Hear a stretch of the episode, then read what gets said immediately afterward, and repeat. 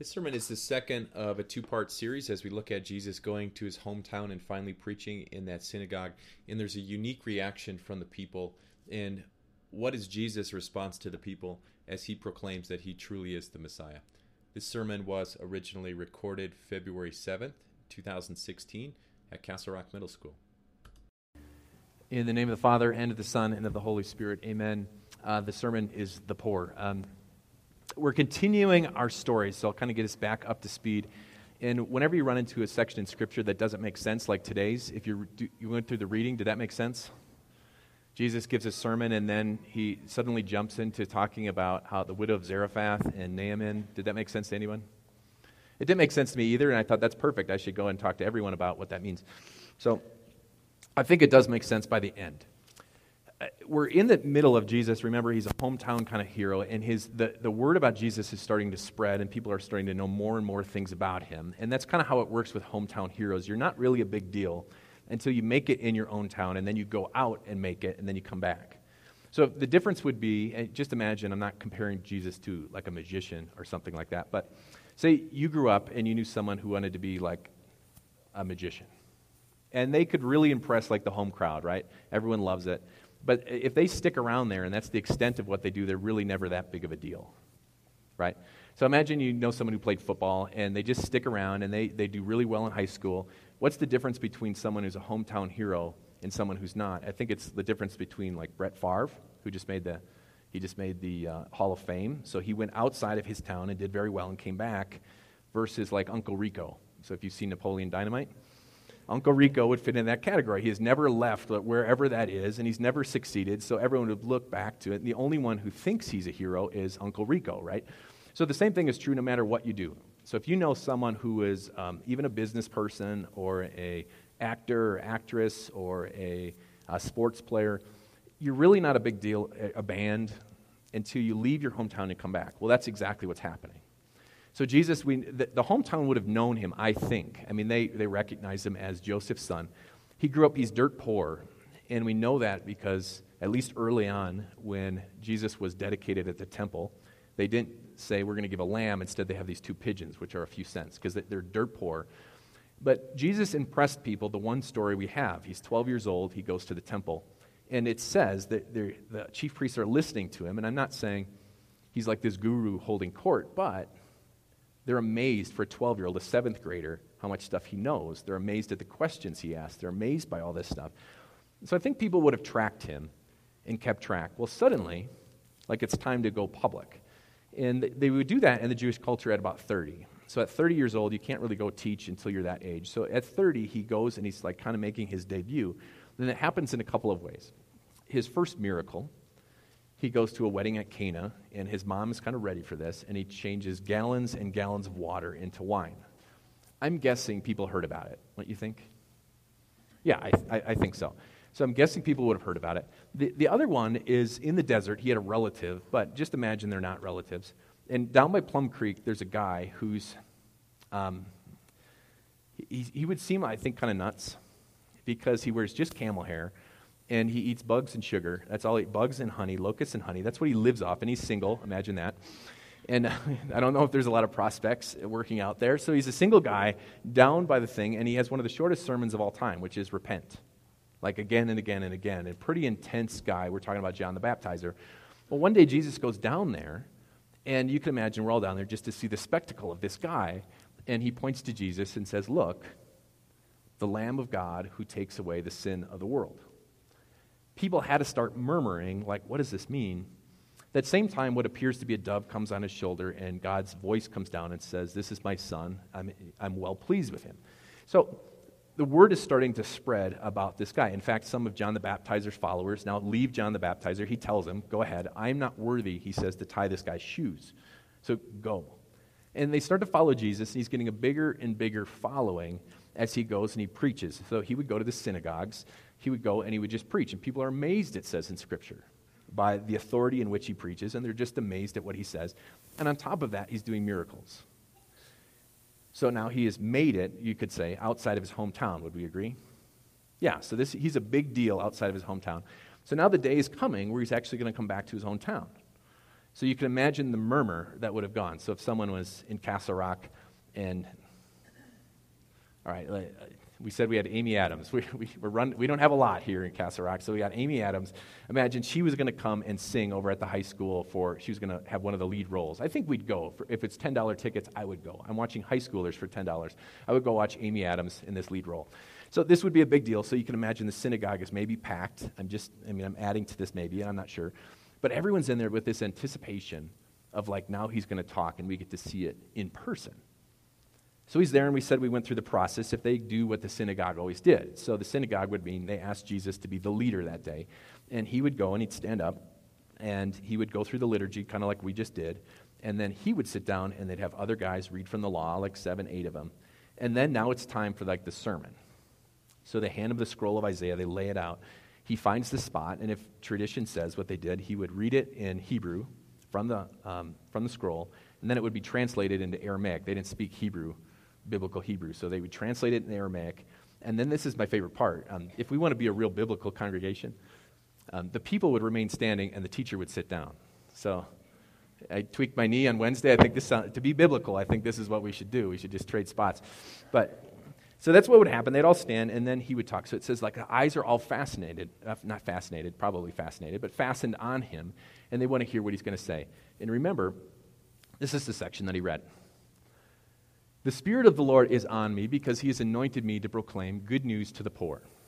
He has sent me to proclaim freedom for the prisoners, recovery of sight for the blind, and to set the oppressed free, to proclaim the year of the Lord's favor. Now, we said he, he follows up with what, one of the shortest sermons up after that, where he says, I'm the guy. Like, this is the story of the Messiah. I'm the guy. What would you anticipate the reaction would be? Like if I just stood in front of you, I mean, this is, and said, I'm the Savior of the world, what would, I hope some of you would have objections. You know, I would hope you would be like, ah, Savior of the world doesn't hurt his knee, you know? like, so, the, so you think something would happen, but let's just pause here for a second. Um, we, we, they knew that the, the Messiah was going to come. They knew that. It was just a matter of A, when, and who it was. So they needed help identifying who this person was who's going to be the Savior of the world. So they knew, we always spend time on the time part and the place part. When the time had fully come, God sent his son. Or at Christmas time, we read passages that say where he came from. He comes, but you, Bethlehem, Ephratah, though you're small from the clans of Judah, out of you is going to be one for me, a ruler. So they go, okay, it's from Bethlehem. But there's a number of passages that we would call like the servant passages that talk about the one who's going to come, and this is one of them. So here's how you identify that, the, that this is actually the Messiah who comes. And how do we know that as proof? So I'm going to jump ahead a few, past, uh, few chapters. John the Baptizer, that same guy who was down by Plum Creek, and um, comes all the way up, and now he's in prison, and he's going to face his death. Now, there's a few things that are worth dying for, but wouldn't you want to make sure, like it's true? You know, I'll die for something if it's an important cause. But could you imagine how embarrassing it would be, like in your last second, you, you're dying like for the cause, and you're like, wait, you lied to us? I mean, how that would be the worst. So I think there's a number of commentaries. Some think that John the Baptizer sends his disciples to go talk to Jesus for the sake of the disciples. If it's me and I'm in prison, I'd want to know for sure that this was the Messiah. So that's his question. He says, Go, go talk to Jesus and find out, is he really the guy? And here's the proof that Jesus says, here's how you know I'm the right guy. He didn't say, yes, I'm the Messiah. Right? Because that's it's like when someone lies all the time, and I'm not saying Jesus did, obviously, but if someone lies all the time, they always tell you how truthful they are, right? So it doesn't really mean much if you just say to the guy, but Jesus says, tell you what, just look at the evidence. And this is from John chapter 7, uh, Luke chapter 7. So he replied to the messengers, This is Jesus. Go back and report to John the Baptizer what you have seen and heard. Does this sound familiar? The blind receive sight, the lame walk, those who have leprosy are cleansed, the deaf hear, and the dead are raised, and the good news is proclaimed to the poor. Does that sound familiar? It's the very section, essentially, that in parts of it, that Jesus just read to this group of people. So Jesus is now standing in front of the people. No one had any doubt. He just basically said, Here's how you know the Messiah is going to come. And his sermon is the shortest one ever. Not quite, I think it is the shortest sermon ever. We got a couple short ones. John the Baptizer's Repent. Uh, Jonah's got a super short one. So Jonah gets off uh, out of the belly of the fish. He goes to the, do you remember his sermon? to the people of Nineveh, he did not read 101 sermon illustrations. He says, 40 more days and Nineveh will be destroyed. Eight, eight, eight, that's it. That's his sermon to the people. Jesus is very similar, eight words. Today, this scripture is fulfilled in your hearing. You would think, you would think if someone stands up and you've been waiting for literally thousands of years for the Messiah of the world to come, and someone stands before you and says, I'm it. They would either be bow to their knees, they would be prostrate, or they would be furious and say, How dare you even say that? Here's what they say All spoke well of him and were amazed at his gracious words that came from his lips. It almost sounds like a Garrison Keillor story. Ooh, isn't that Joseph's son? How about that? I mean, way to go, Joseph, son. Way to, doesn't it almost seem like that? So he goes, I told you when I got to preach my first sermon, um, everyone is super nice. Like I told you, I don't know if anyone heard anything, but afterwards they just say, good job.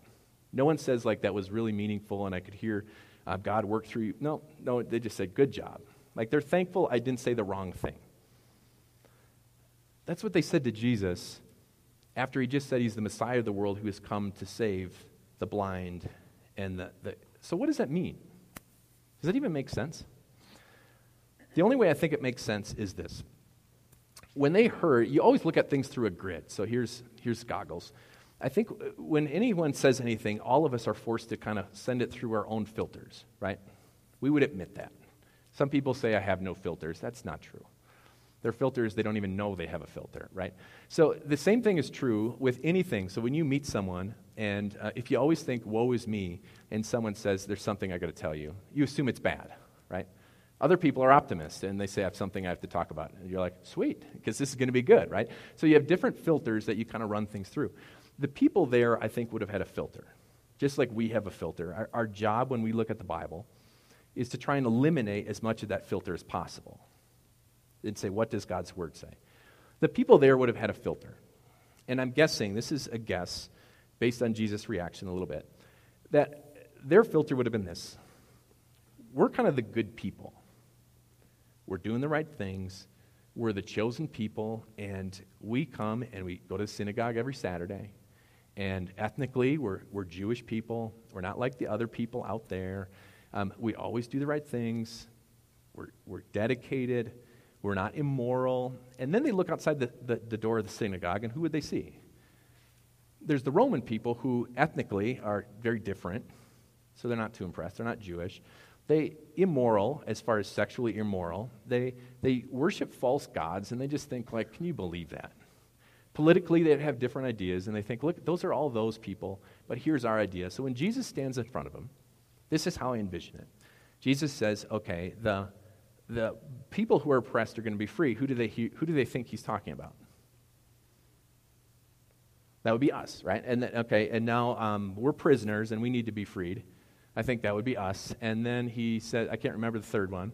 And then the fourth one, he says, the blind, not us. I don't know what that means. Uh, they have no idea what that means. So Jesus is coming up before them and saying, Hey, I hear where you're coming from. You're oppressed. You're the good people here. And if, if we do the right things, God is obviously going to deliver us. That's what's going to happen, right? And, and God cares for us, and He's going to send a Messiah who's going to help us out. And we have all these Romans outside of this. We have all these bad people God's going to save us from the bad people and the good people. So when they hear Jesus say, I'm the guy, they say, I think that sounds pretty good. Sign us up. Let's do it. Can you think of another time in Scripture where that happens? Yeah, there's times. So, it, it, so this is our reaction. Jesus obviously thinks they have the wrong reaction because this is the next section. Jesus said to them, now, just imagine this, my first sermon the people are on their way out of my home church, and on their way, they say, Hey, nice job. Jared, you did a fantastic job. Aren't you Dennis's son? And I would say, Surely you will quote this proverb to me, Physician, heal yourself. Can you imagine the reaction of the people as I'm shaking hands? And then I say to them, Do here in your hometown, you're probably going to want me to do in my hometown what I've been doing everywhere else. Truly, I tell you, no prophet is accepted in his hometown. I assure you that there were many widows in Israel in Elijah's time when the sky was shut for three and a half years and there was a severe famine throughout the land. Yet Elijah was not sent to any of them. but to a widow in Zarephath in a region of Sidon. And there were many in Israel with leprosy in the time of Elisha the prophet, yet not one of them was cleansed, only Naaman of Syrian. Okay, so Jesus goes from talking about the spiritually poor, and the people I think are going, yep, they're talking about the poor, that's us. We're, we're downtrodden, uh, we've been oppressed, and God is going to bring freedom. Now the people are saying that's us, and I don't think it is. Because Jesus now says, let me just tell you how God works. He could have gone to anybody in Israel, and he chose to go instead to this widow. And this widow is a what? Total outsider. She probably worships false gods, although she knew of the true God we see in the story. She's um, destitute and far away and has no money. That's who they chose to go to. He goes, Let me tell you another story. There's all kinds of people that were sick in your ethnically pure towns, but instead I went to a different town where a guy does, he's a murderer, he's a commander, he um, worships false gods. That's where I choose to go. So there's a couple things we can pull from this. When God talks about preaching to the poor, is he talking about actually the physically poor? I don't think we would jump to that conclusion because Naaman was loaded. So that's not it. So, I mean, you can't step back and say, uh, okay. so it's not just the physically poor. What does he mean? What does he mean when he has come to preach to the poor? There's a story in the Bible where I think that this comes the most clear. There's a couple ways that you can rebel against God. And I stole this from a guy named Timothy Keller, so, and we've talked about it before. A couple ways that you can rebel against God. And I think the story that shows it the best is the prodigal son, if you know that story. So, option one is the most obvious. And I think all of us, to some degree, associate with that. So, option one is the son says to his father, I'm kind of done with you. Can you give me the money that you're going to give me when you die? So, I wish you were kind of dead. Can you just give me the cash so I can go live it up? So, he does. So, he takes the money and he goes to the foreign land. It says he lives it up, and it says wild living and prostitutes and parties. And then the other son, and he eventually runs out.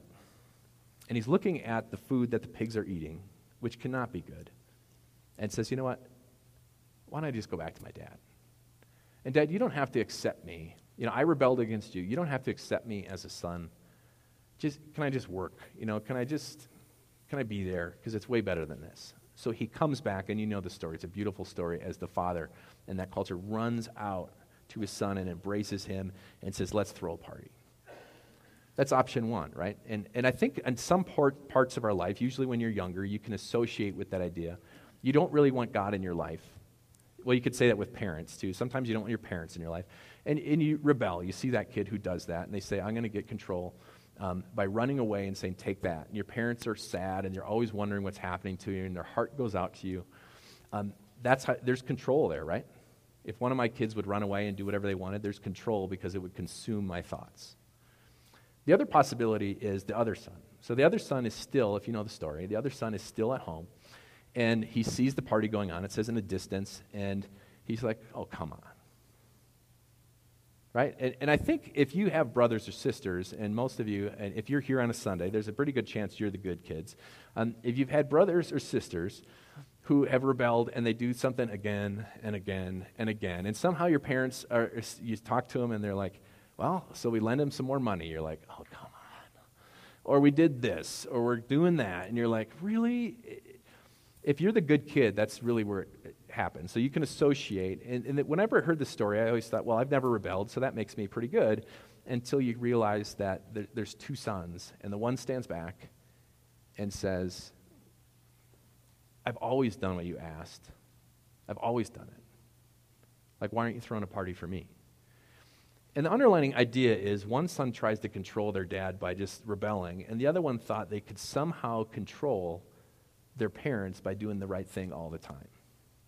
And what happens if you think you can control people by doing the right thing all the time and they don't do it? How do you feel about that? So let me give you an example. Um, you work for someone, and they said, Hey, we really got to get this project done. And you say, You know what? I'm going to get her done. And so you work all these hours, you work double overtimes, you're sacrificing all this stuff, you skip your trips, you take calls when you're on the days off, and then you get done, and they don't give you the bonus that they promised. How would you feel about that? Would you be mad? I, think I'd be mad. Which means I thought if I did this, I was going to get this reward. That's, I'm trying to control the situation by what I do. Let me give it maybe a little more personal. Imagine you're in a relationship, and this happens in relationships. You, um, the one person has done something wrong, and you say, you know what, I'm going to be the nicest, kindest person I've ever. Maybe you just watched like the, what are some of those Kirk Cameron movies, like The Love Dare or something like. I don't know what they're called. Um, so you say, I'm going to do all the right things, not out of necessarily full love in my heart, but to say, I'm going to get an end result. So you're in a relationship with your parents, you're in a relationship with your kids, and you say, I'm going to do all the right things with an anticipated result, and that result doesn't come. How do you feel? Do you like it? Or do you get mad? Jesus stands before the people on the synagogue Saturday, and they say, Hey, we're the good people. We've always been doing things right. We've always done the right things, and God's going to come through for us. And sometimes in our own life, I think that comes through in our prayers. We think if I do the right things and I pray, God's supposed to come through for me. If I'm generous with my offerings, there's no way God would ever let me run into any financial struggles. God, there's certain things that I know you want. I, I raise my kids, I take them to church. There's, there's benefits that are supposed to come to me, and when they don't come, it's pretty easy to be pretty angry. Jesus stands before the people, and he says this Don't just have a big smile on your face because I'm the Messiah. I could have gone anywhere, and I'm not actually coming to you. You're not the poor I'm talking about. Because God reaches to the fringes and God reaches to those who are spiritually poor. What does it mean to be spiritually poor? We'll go back to our story of the prodigal son. Which one was able to look inside themselves? Or Thomas, which was a great example, look inside himself, and no matter how hard he tried, said, There's no way I'm going to touch that bottle. There's no way I can. Ju- I need someone's help. The spiritually poor that we're talking about in this story that Jesus has come for is the person that can look in their own life, a Naaman, a widow, and say, There is nothing inside me. I got nothing here. And even if things look great on the outside, like Naaman, he's rich, he's got all this stuff, everything looks great on the outside, you still look inside and say, God, there is nothing I can bring to the table. I just can't. I need your help. The people that were sitting in that synagogue that day and why Jesus talks like this instead of saying, Thanks for the, saying I have a nice sermon, is because they thought they had enough things going for them that they didn't really have to need someone's help. I heard a term for it, and they said it's spiritually middle, middle class. So the spiritually poor recognize I'm so lost and broken. There's only three classes, I think spiritually wealthy, spiritually poor, and then spiritually middle class, and I'll explain it. Spiritually poor recognize I'm so broken, I need someone's help. And who gives you the spiritual wealth? Christ, right? Christ says, I'm going to bring you right over to here. I'm going to give you all my inheritance, all the things I've ever owned and have. These are yours. You are now spiritually wealthy. Spiritual middle class would fit into this. This is probably most of us. Um, not spiritually middle class, I gotta be real careful. If you're a middle class person and you get a job, um, are you very thankful for that job? Like you apply for it? Are you like, oh, I did not deserve this job? I mean, when I got a call here, I did not fall on my knees and say, like, oh, this, if you knew my past, right? I, I feel like I've worked hard in school. I, had, I worked hard at my previous job and my work. And I was not surprised when I got a call to go somewhere else. I'm guessing with your jobs. If you're pretty good at your job, you're not surprised that you get the job, are you? How many of you have gotten a job and you're like, can't believe they hired me? Is it right? Middle class people do not do that. There is not a single person who has their house or has their car, or has their stuff that thinks like there is this is just by the grace of the government that I have this house. No one does that, right? It is only you who's gotten there, right? And so that makes sense. And I'm not just jumping on us because we're middle class. The spiritual poor person recognize if you really had no money and no skills, and someone steps in and says, Hey, I see you need a job. I'm going to give you a job. Would you appreciate that job? If you didn't have the skills? Of course you would. Of course you would. And if you're wealthy, you don't need that job. But the problem is in this in between. And I think that's where those people were in a synagogue. And I think it's a spot where sometimes I fall. That spiritually, I'm pretty good, right? In my mind, spiritually, you ever feel that way? I do a pretty good job. That's a dangerous spot to be in. Because Christ did not come for the spiritual middle class, He comes for the spiritually poor that says, I have nothing to bring. There's nothing I can bring to my table. Because when you recognize it there, you fall on your knees when he says, I am the Savior, and you worship. And you said, I'm so thankful for what you've given me. Help me jump here, Lord. Skip this middle part. Help me jump from here to the wealth of forgiveness and love and eternal benefits that are mine. One more thing um, as we talk about poor. Spiritually poor and money, and I thought, I, I don't talk about money much. The Bible talks about money literally 20 or 30 times more than sexual immorality and things like that. So let me just talk about it in two seconds. Um, number one, Jesus obviously didn't come to just the spiritually, I mean, the, the physically poor, right? But do you ever notice how often that actually happens historically? Historically, anecdotally, Jesus is going to the people who are on the fringes. We're not really in the fringes, so I think we got to step back sometimes and take a look. Jesus is trying to meet the marginalized. Jesus goes to the people where they're hurting. What does that have to do with our money? Um, if you're spiritually poor, and I think this would be a good test, you take a look at the passages that the Bible says about money, and if they're terrifying, I think we have to take a step back. For when I read about the Old Testament, it says, okay, here's generally how money works. The Old Testament give 10% or more away. Is that terrifying? Then maybe, just maybe, you're starting to drift to this middle part, and you're thinking, maybe, just maybe, money's more than just money. Maybe to you, money is security. Maybe to you, money is status. Maybe to you, money is your value. And what God does when He picks us from this side to being totally depraved to this side, He says, All the wealth that I've given you is just a gift. And when you recognize that, money's just money. And the reason I bring this up is in order to reach the marginalized and not just us, we got to use our money. And we're conduits that God has given us. And here would be another test do you have friends in your own social class? I'm not saying you got to be poor. I don't say that at all. But if you have friends in your social class, if they knew how much money you gave away or they knew what you're willing to give up, do they think you're crazy? Then you might be, God is allowing you to make this jump to see that money is just money. If people look at you and see the luxuries that you could have with the amount of money you have, and you say, you know what, I just don't need that because there's spiritually poor people who don't know the gospel, who are on the fringes, and I need to use my money to jump from here to here so that people can hear that message. So, where do we sit? Jesus has a, the shortest sermon ever, and you would think the people would bow down and worship. Instead, they say, like, hey, that's a good plan, let's go with it. Jesus opens their eyes and says, my friends, I'm not talking to you. you got to be real careful because you're sitting in this middle area. You're sitting in this middle area and you think you've done enough that God, you're going to kind of control God with what you do this, this Lenten season, as we start this Ash Wednesday, let's go right back here and say, God, I have nothing, and it's only through you that I have something. And I think that changes a lot of things who you love, how you talk, and I think it also changes how you use your money. Amen. Heavenly Father, Son, and Holy Spirit, we, we saw your message. You talked about reaching the poor, and we know that it's not necessarily just the physically poor, um, spiritually poor. We pray that we have hearts that recognize that inside there's really nothing that we bring to the table and in mercy and forgiveness and hope and um, thankfulness, we recognize that you have come. You were rich, you had everything, and you came to this earth. You could have had the biggest mansions, you could have everything. Instead, you chose to not even own a home, have anything, and to, to walk this earth to reach those who are marginalized. Help us with open eyes recognize that the wealth we have spiritually is only from you, and the wealth physically we have is just from you.